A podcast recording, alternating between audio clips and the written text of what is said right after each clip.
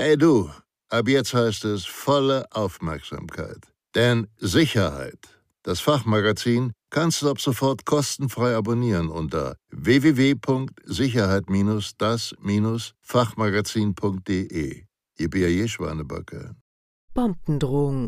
Handlungsszenarien für den Ernstfall erarbeiten. Bombendrohung. Jeder kennt das Wort und seine Bedeutung, doch die konkreten Handlungsszenarien bleiben meist im Verborgenen.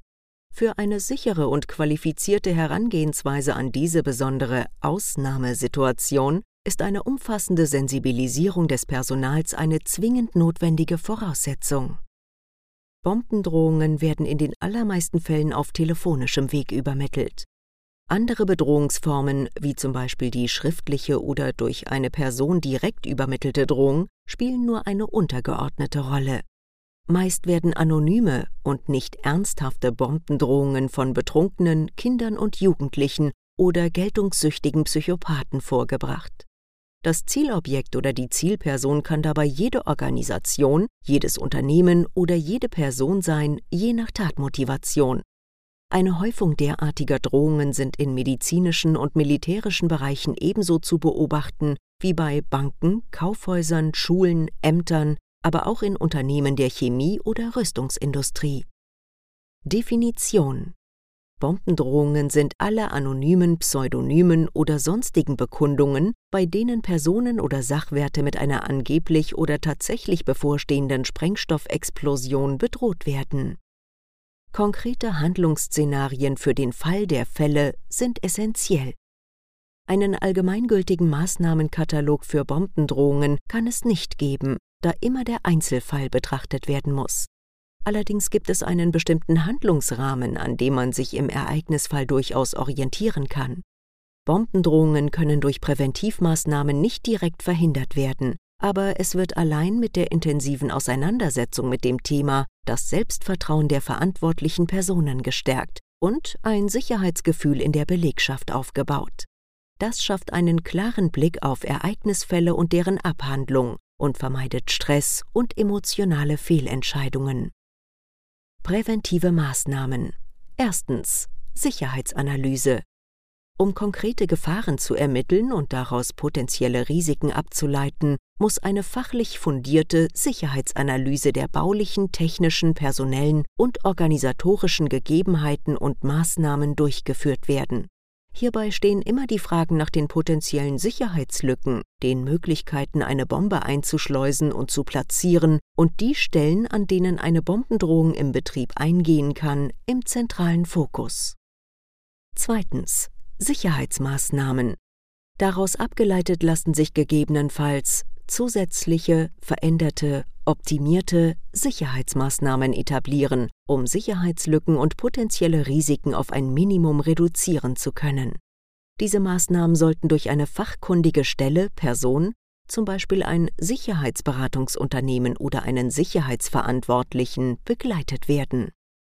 Drittens. Notfallplanung. Die detaillierte Betrachtung unterschiedlicher Szenarien im Rahmen des Notfall- und Krisenmanagements, unter anderem auch das Szenario Bombendrohung, zählen ebenfalls zu den präventiven Maßnahmen, um ein Unternehmen oder eine Organisation bestmöglich auf Ereignisfälle vorzubereiten. Viertens. Unterweisung der Belegschaft und Übungen. Zur Notfallplanung zählt auch, dass die Stellen, bei denen eine Bombendrohung eingehen kann, mit Verhaltensempfehlungen und einem Formular zur Entgegennahme von Bombendrohungen mit abzuarbeitenden Fragen und Checkpunkten ausgestattet werden.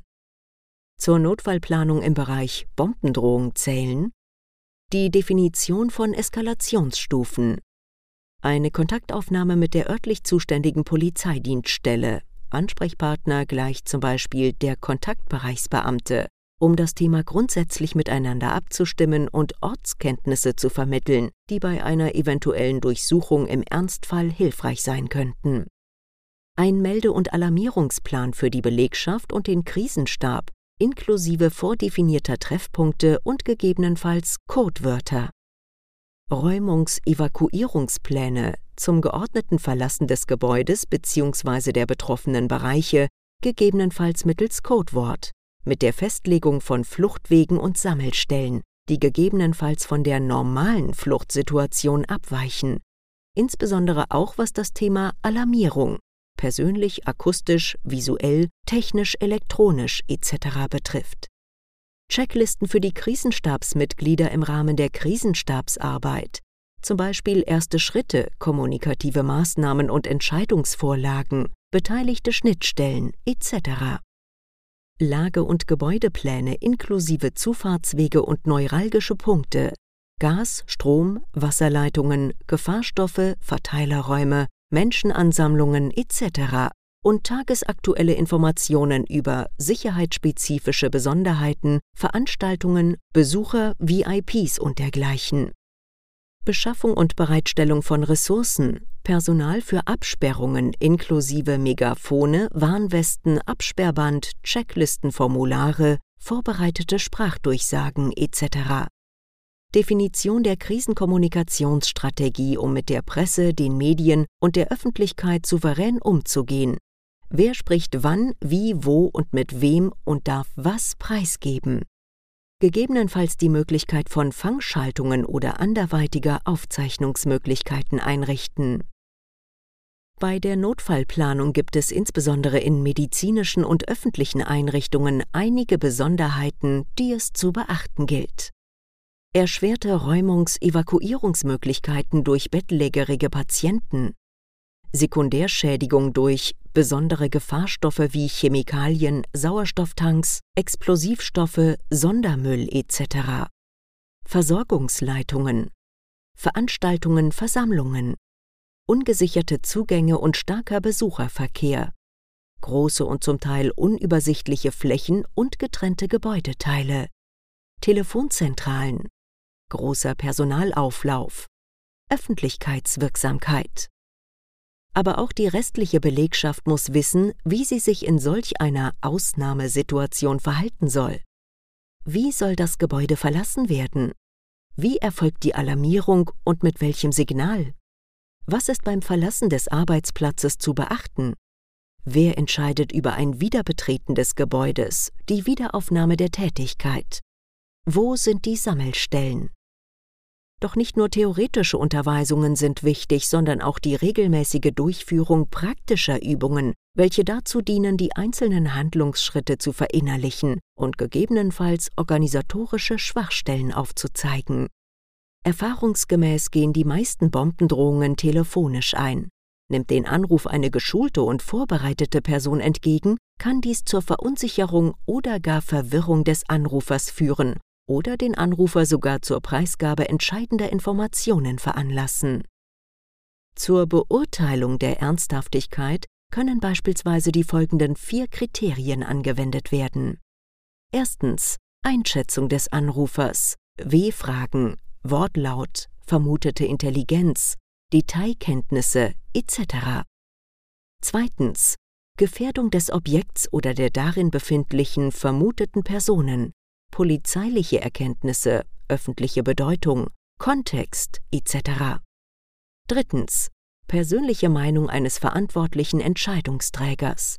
Erkenntnisse aus allen Unternehmensbereichen, Erforschung von Hintergründen und der Tatmotivation etc. Viertens. Allgemeine und besondere polizeiliche Lage. Letztlich basiert auf der Entschlussfassung der Ernsthaftigkeit die Einleitung von Maßnahmen zum Schutz von Menschenleben. In jedem Fall sollte auch eine Bombendrohung, bei der die Ernsthaftigkeit nicht gegeben ist, erfasst und den Strafverfolgungsbehörden gemeldet werden, da dies zum einen einen Straftatbestand darstellt und zum anderen gegebenenfalls andere Unternehmen, Organisationen frühzeitig gewarnt werden könnten oder zumindest künftige Bombendrohungen in einen spezifischen Kontext gesetzt werden können. Der Ereignisfall Notieren und informieren. Unter Zuhilfenahme einer Formularvorlage ist der Anruf entgegenzunehmen. Hierzu ist es erforderlich, das Formular an der richtigen Stelle zu platzieren, um es im Ernstfall sofort griffbereit zu haben. Nach Beendigung des Gesprächs sind alle Informationen schriftlich festzuhalten und unverzüglich auf dem definierten Informationsweg weiterzugeben. Es wird empfohlen, auch die örtliche Polizeidienststelle einzubinden, da polizeispezifische Lageinformationen in die Lagebeurteilung einfließen sollten. Sollte eine Bombendrohung ausgesprochen worden sein, gilt es, die Lage zu beurteilen, um Folgemaßnahmen wie zum Beispiel Absperrungen, Räumungen, Evakuierungen etc. umgehend in die Wege leiten zu können. Doch bevor entsprechende Maßnahmen eingeleitet werden, muss die Ernsthaftigkeit der eingegangenen Bedrohung beurteilt werden. Beurteilen um zu einer objektiven und umfassenden Beurteilung zu gelangen, sind Sachkenntnisse, ein gutes Urteilsvermögen, Erfahrungen in besonderen Situationen und Verantwortungsbewusstsein unerlässlich. Denn Leib und Leben von Personen, Sachwerte und die Umwelt könnten zu diesem Zeitpunkt in akuter Gefahr sein. Nur mit einer fachlich fundierten Beurteilung lassen sich überzogene oder unzweckmäßige Entscheidungen verhindern. Maßnahmen veranlassen Rettungsdienste und sonstige inner- und außerbetriebliche Hilfsdienste sind vorsorglich zu informieren. Der Krisenstab sollte seine Arbeit aufnehmen und die Blaulichtorganisationen bei ihren Tätigkeiten unterstützen. Betroffene Bereiche sind unverzüglich und vollständig zu räumen, und es ist offen oder diskret ohne Räumung eine Durchsuchung durchzuführen